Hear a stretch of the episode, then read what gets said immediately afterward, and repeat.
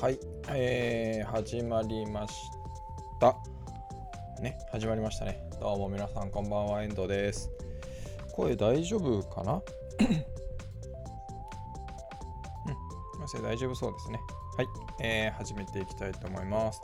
えー、毎週木曜日夜8時、えー、30分間ですね、配信をしています。ウェブマスターのまったり30分、今日もやっていきたいと思います。よろしくお願いします。いやー、1週間早いですね。あ、小倉さん、どうもこんばんは。ありがとうございます。あ、あさぎさんもどうもどうも、こんばんは。えっ、ー、と、まあ、毎週木曜日、えー、大丈夫かな？大丈夫だね。あ、OK です。若干 YouTube がね、なんかスト配信がもしかしたらちょっと遅く、あ、今止まった？遅くなりそうな感じもしてるんですが、大丈夫かな？大丈夫かな？っていうのがですね、あの、えー、リストリーム .io でいつも配信をしてるんですが、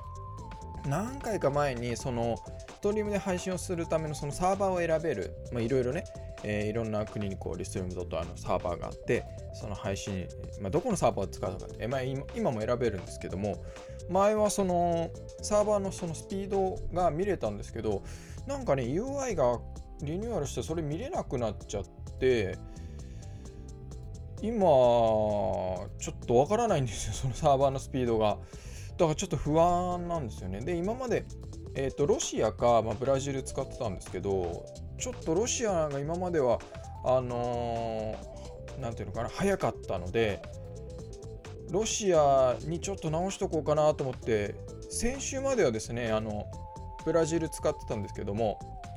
あのロシアに今日戻したんですよ。ただスピードチェックができてないんでちょっと不安なんですよね。あ北北川直江さん。あはじめまして。どうもどうもよろしくお願いします。こんばんは。あさぎさんやっぱりあれですか？音が途切れてますか？うーん。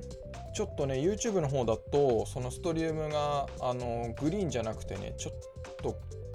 ちょっと怪しい感じなのでもしあの途中で YouTube あの切れちゃったり止まったりするようでしたらえーと、この配信あの Facebook ページと YouTube チャンネルとペリスコープと同時配信しておりますのであのどれか見ていただければと思います。そうなんですよ。あの、リストリームドタイはですね、日本がめちゃめちゃ遅いんですよ。もう配信に耐えられない。もう普通に配信できないぐらい、最後にですね、そのスピードチェックをした時なので、今どうなのか、今そのスピードチェックができなくなっちゃってたんですよ。今日見たら。どっかにあるのかもしれないんですけど、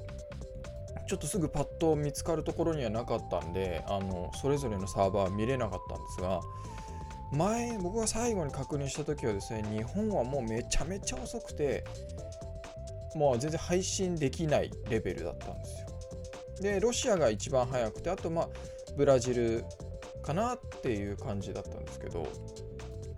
まあちょっとスピードチェックができないんでブラジルに戻した方が安全かな、まあ、ちょっと様子を見ながらやっていきたいと思います。よろしくお願いします。えー、もう11月も明日で終わりですね。あと1ヶ月ですよ。2018年。平成があと1ヶ月で終わりますね。失礼しました。あ、どうもどうも。み、みちゅきさん、音途切れてない。あ、ありがとうございます。もしかしたら、まあ、その、見られてる方のネット回線とかもあるかもしれないですね。ありがとうございます。えっ、ー、とね、あと1ヶ月ということなんですが、まあね、今日話題に今上がってないの最初に言うとですね、今日なんか発表になったオズモポケット、あれやばいですね。あれ4万ちょっとですか？うーんって感じですね。だいぶあれは良さげだなと思って欲しいな。ただ4万でそれ知ってれば他のあれ買わなかったのにっていう状況ですね。ああありがとうございます北川さんもありがとうございます音声大丈夫ということでねえあのズモポケット？あんなちっちゃくてジンバルの、まあね、あんな 4K の撮れてって、まあ、4K の撮ったら編集するのは大変かもしれないですけどね。データが重くてっていうのはありますけど。まあでもあれはちょっと魅力的ですね。あのね、僕のこの今後ろにあるこのここの椅子の横にこうちょろっとある黒い箱にはですね、まあ先週とか先々週とかにもお話をしたあのまあ、一眼レフとかねそういうカメラを載せて使える、えー、電子の電子式のまた自動ジンバルってやつですね。電子式のやつがまあねクラウドファンディングであの支援したのが届いてるんですけどいやあんなオズモポケット出ちゃったらねもうオズモポケットでいいじゃないですか。ね。って思いました。出るならもう一度早く知ってるかなみたいな。で4万4万ね。まあっていうのは今日のね最後に iPhone の話もしましましようかなと思ってます。まああれちょっと魅力的ですね。はい。まあまあまあ、今日の話題に入っていきましょう。あの、まあ、最初のね、上級ウェブ解析士に合格しましたっていうのは、まあ、さらっといきます。あの、もうね、何回もここで話してますから、今日、あの、届届きましてですね、あの、何これ、えー、認定書が届きましたんで、まあ、じゃあちょっと話しておこうかなっていう感じです。え、あの、僕はですね、もう絶対に合格しないと思ってたんですよ。あの、なんていうのかな、課題ももうダメダメダメダメっていうかなんか全然いけてないしまあねそのシステムの話はしましたけどだいぶ批判をしましたが僕は。その上級ウェブ解析士のね、えー、受講というかにあたってる仕組みがちょっと、まあ、研修とか教育制度としてはどうなのっていう話はまあまあまあ何回か前に してるのでもう改めてはしませんがまあそんなのもあってですね、僕はまあ普段なんか、あ、あなんていうかな、解析っていうよりかは、その資料作りなんですよね。うん。で、まあもちろん解析のところもあるんですけど、だから僕は普段そのまあ例えばコンサルティング会社とかであればそういうテンプレートがあってとかだと思うんですけど僕はそういう形ではないんであこういうものをこういうふうに作るんだなみたいなのをまあ、知ったっていうのがあるんですけど、まあ、そんなもんなのでその課題提出についてももうねいや点数で言ったら10点ぐらいじゃないかなっていうふうに思ってたんですよ僕としては。手応え全然ないし全然できてなかったのでそのできてないなと思いながらこれ、えー、ただそれをねよくしたいなとは思ってたんですけどね。ただそれをよくする機会はないので、えー、上級ウェブ解析士の講座の中にはありませんので、えー、まあダメかなと思ってて。でそのなんか最終レポートはまあこれも前に話した通りまあお金で解決しようと。でも僕は別にもういろいろその情報というかね、インフォメーションはもう得られたから、で、別にそういう上級ウェブ解析士の資格が欲しかったわけじゃないので、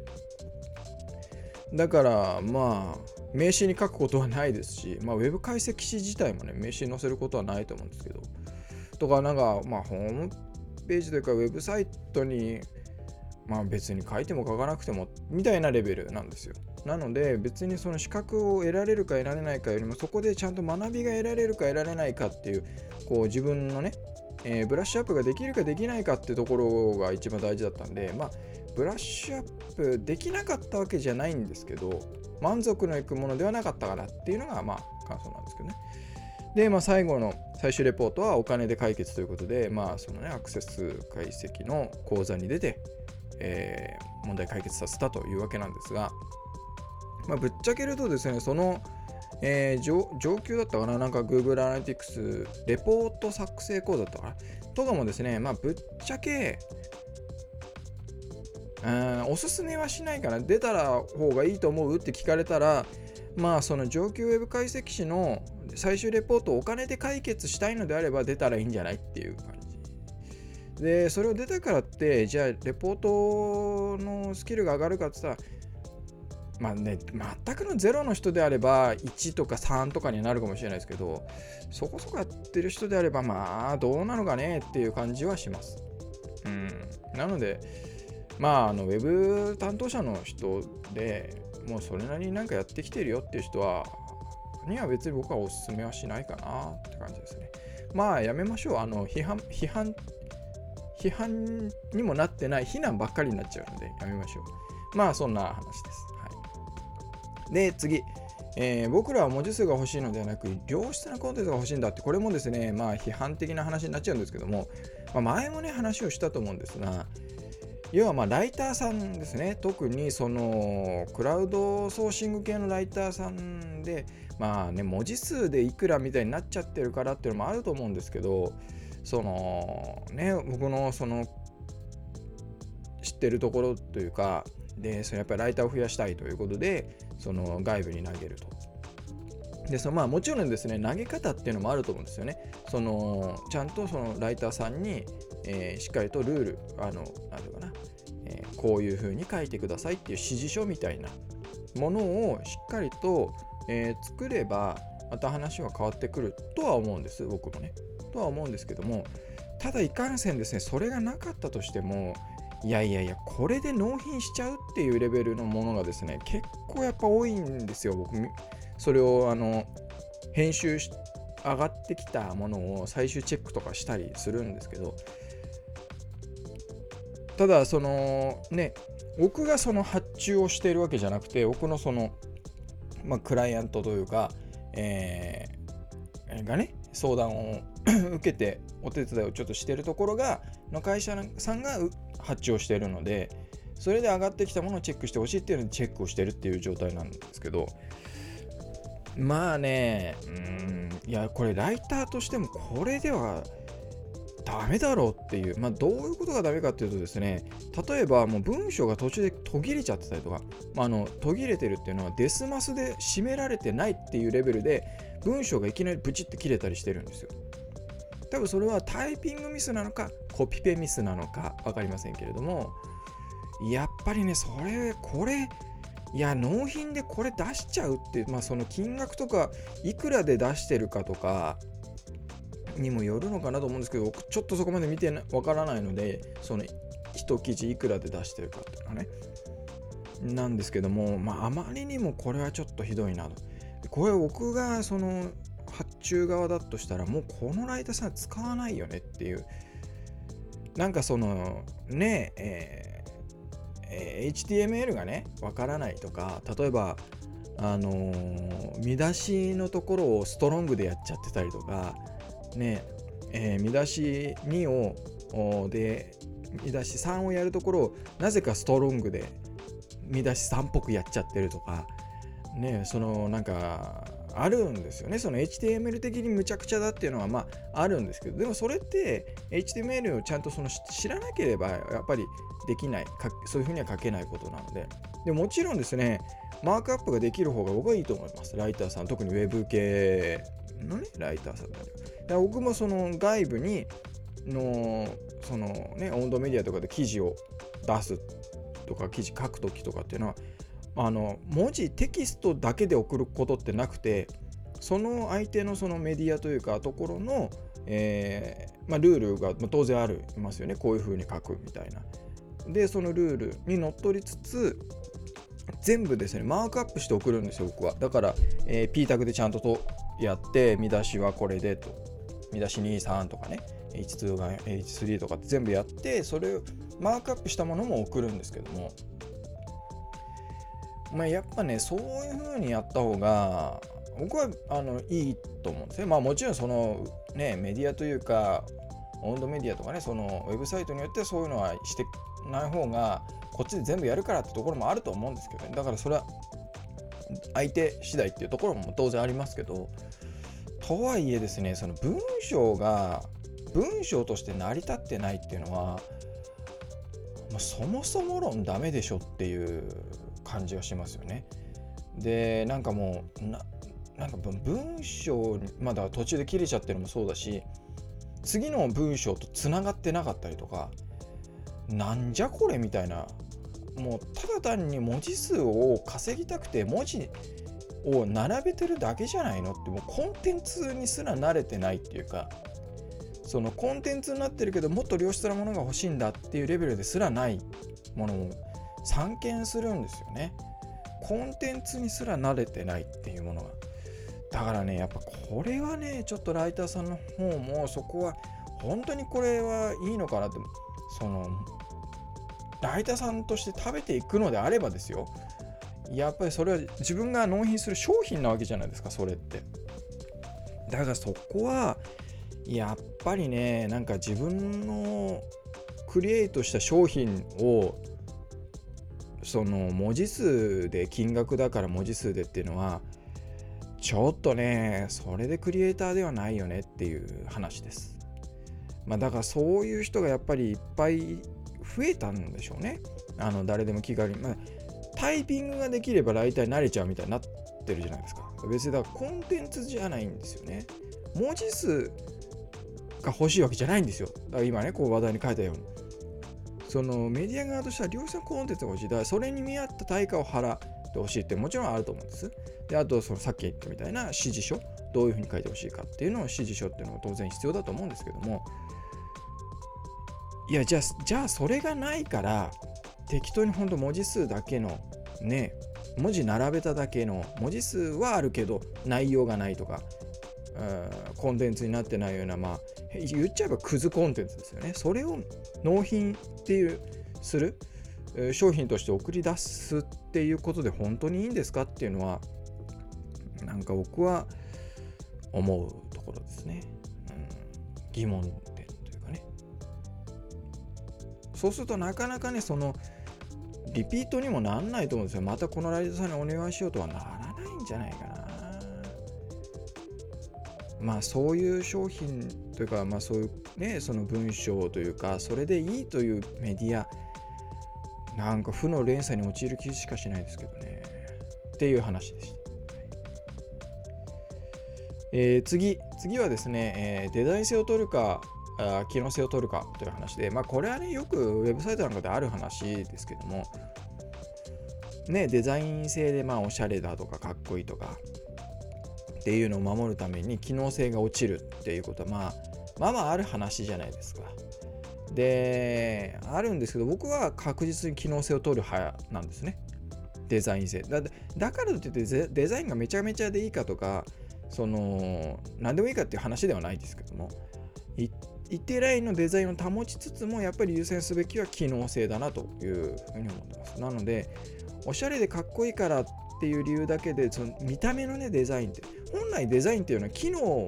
ものことを言うはずですし機能性があるものをデザイン本当の意味でデザインっていう僕は言うと思うんですけどもいかんせんやっぱりこう見た目しか見ないデザインっていうねデザインについてね見た目しか考えてないとかことしか意識してないってことも往々にしてあるわけで。そうするとですねいや確かにそのデザイン性としては綺麗だかっこいいだってあるかもしれないけどもボタンがボタンとして認識できてないとかね、認識できないですよと、こういうことだったりとか、あとは、まあ、本当に注意、アテンションを取らなきゃいけないところでアテンションが取れないとかね。やっぱね、そういうことになっちゃうと、そもそも論でそのウェブサイトがこう破綻してしまうというかね、いうのはあると思うんですよ。なので、いや、だからといって例えば統一性が崩れていいかっていうとそういう話じゃなくてそこがやっぱりデザイナーさんの腕の見せ所だったりそのウェブサイトをね管理運営してる人の、え、創意工夫の腕の見せ所だと思うんですけどもやっぱりねそこはちょっとなんかいやまあね例えば経営者の人とかその決済権を持ってる人もそこは考えた方がいいんじゃないかなと思うんですよね。だから僕は本当よく出すのだとそのメニューとかねナビゲーションのところに、えー、日本語じゃなくてローマ字で書くっていうのもそれで本当にいいのかそれがおしゃれなのかっていうのはなんかね考えた方がいいんじゃないかなと思うんですよね。だからあとそのフォントで明朝を使うとか。いや読みづらいでしょ。線が細くなるとみたいなとかね。あるじゃないですか。だからうんやっぱねなんかそこデザインばっかりでいいのかなっていう。ねそりゃね、そのウェブサイトを公開してる側としたら気持ちいいと思いますよ。満足するでしょ。うでもそのウェブサイトってどうして必要なんですかねっていうとその運営してる人会社側が気持ちよくなるためじゃないと思うんですよね。いや気持ちよくなるためだってことなら別に僕もそんなね別に機能性とかいらないですよねって言うんですけど。ねえ。ねえそうですよね朝木さんね。やっぱそこ戦いですよね。うんやっぱ分かるんですよ分かるんです。その綺麗にしたいとかかっこよくしたいとかおしゃれにしたいとか。こう高級感を出したいとかねポップな感じにしたいとかそうそういうのはかるすごくよく分かるんですがそれを優先させた結果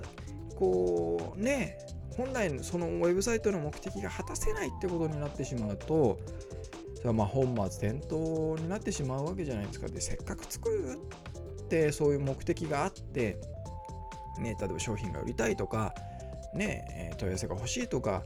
あそれ何かしら目的があるわけじゃないですか。それが達成できればっていう話ですよね。うんまあ、だからね、これはですね、僕自身もやっぱり自分自身でやっぱりね、今、小倉さんが耳の痛い話っていうふうにコメントいただいてますけど、僕自身でもこう言いながらですね、自分自身も、あのやっぱり考えないとなとは思ってるんですよ。っていうのはそのねウェブマスターの手帳もそういう面でじゃあどうなんだって本当にそのユーザーエクスペリエンスみたいなね UX としてはいいのかどうかっていうのは僕はその完璧ではない。例えば広告がありますしね。うんとかその文字の大きさとかフォント選ぶべきフォントとかまあなんか難しいところで、まあそれこそね、100人中100人に満足してもらうっていうのはまあまあ無理な話なので、やっぱりそのね、満足してもらいたい人たちに満足してもらえるようにっていうところですよね。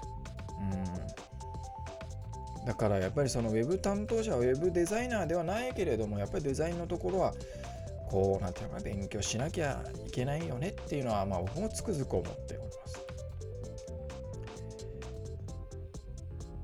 あねそうですよね、えー、北川さんも今ね勉強しないとなって書かれてますけど僕もそうなんです。僕もやっぱりこれもですねまああの話がそれますけどやっぱりこう日々勉強していろんなウェブサイト見てっていうのをやっぱやんなきゃいけないんですよね。うん。これいいなっていう読みやすいなって。僕がね例えば僕が読みやすいと思っても他の人から見たら読みにくいっていう風にななるわけじゃないですか。当然というかね。え、ね。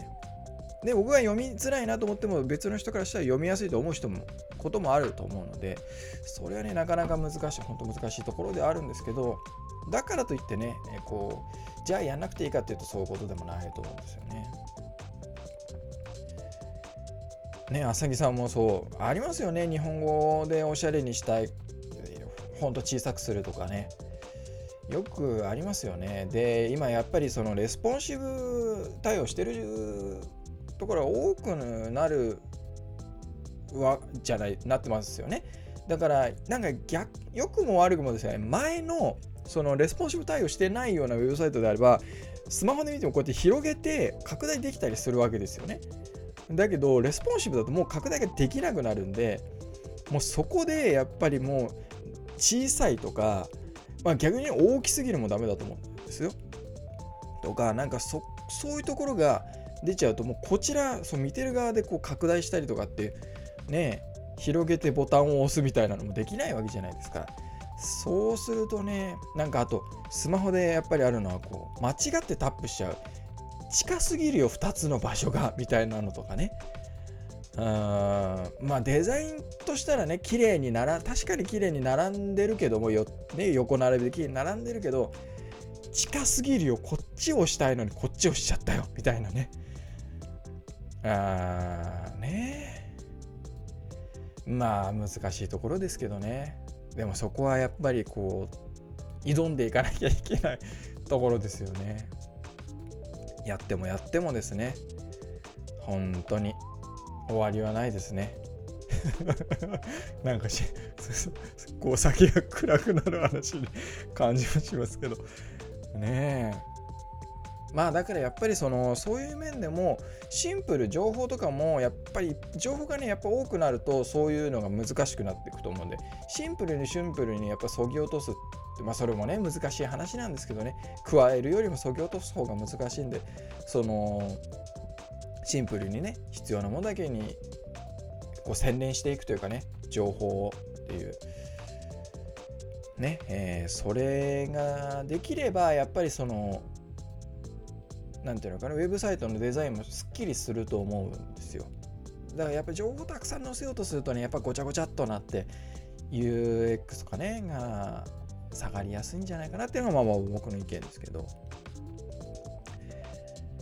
ねえほんとそうなんですよねデバイスもありますしねまさにほんと沼ですね。ねえ。だからこれもやっぱりねその例えば何て言うんですかデザインができる人は必ず毎回素晴らしいデザインができるかっていうとそういうわけじゃないですしまあこれはねなんかそのコンサルティングとかもねそうだと思うんですけど、えー、どれだけ優秀な人でも100発100中でね売り上げ上げられるとかっていうわけじゃないですしやっぱり。あねえ。やっぱりそれ勝率はありますよね。ね難しいとこですね。はい。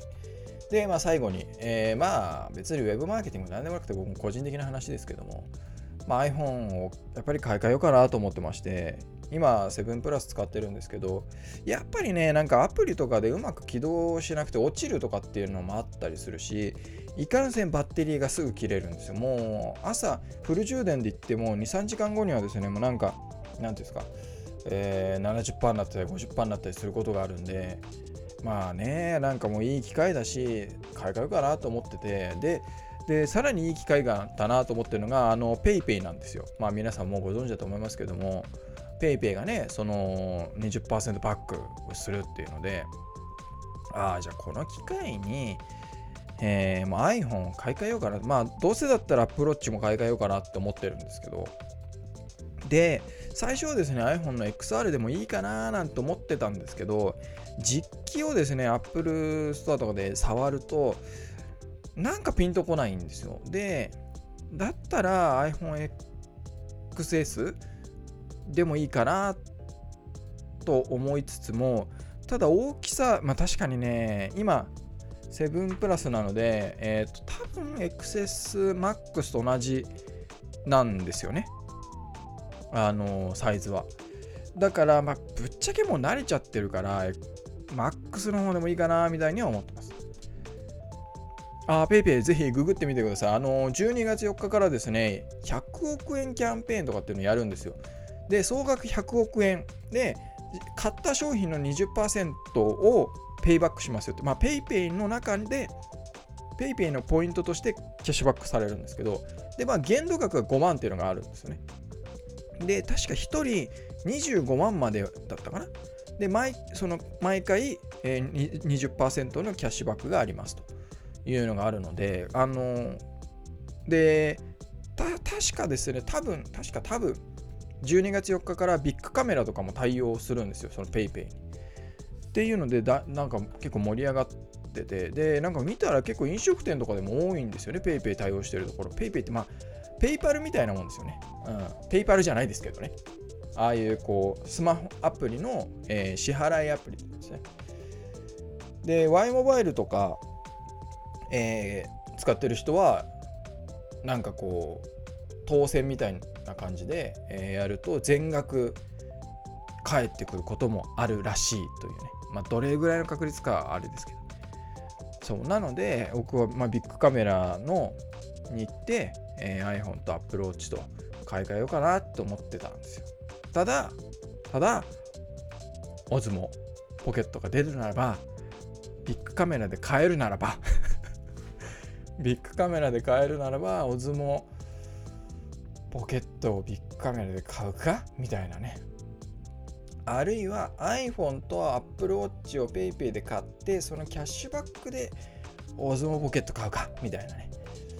うーん、みたいな感じですね。ただ、そうネットで決済できるわけじゃないんで、あのね、まあだから、えー、何ですか、 nanacoみたいな感じかな？nanacoとか Suica みたいな感じね。だからそれちょっとうまく使って。うん。でもね100億って結構どうなんですかね。いっぱいやりそうだけどみんなやったらすぐなくなる気も確かにするみたいなね。だから僕はなるべく12月4日中にビッグカメラに書き込もうかなとは思ってるんですが。まあでどうしようかなと思ってても iPhone もうなんか考えるのめんどくさいから MAX にするかみたいな感じにもなりつつあります。でも別にね。えー、ね XS と MAX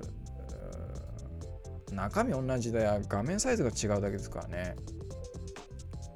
別に XS もいいんだけど。どうかな。ちょっとね実機ではねやっぱ XSMAX はちょっと縦長に長いなっていう大きいなっていうよりなんか縦長に長い長くてなんかちょっとうん。っていう感じもしたりしてて。まあね。でも XR がねどうなのかなって感じがするんですよね。わざわざその10万近く出すんだったら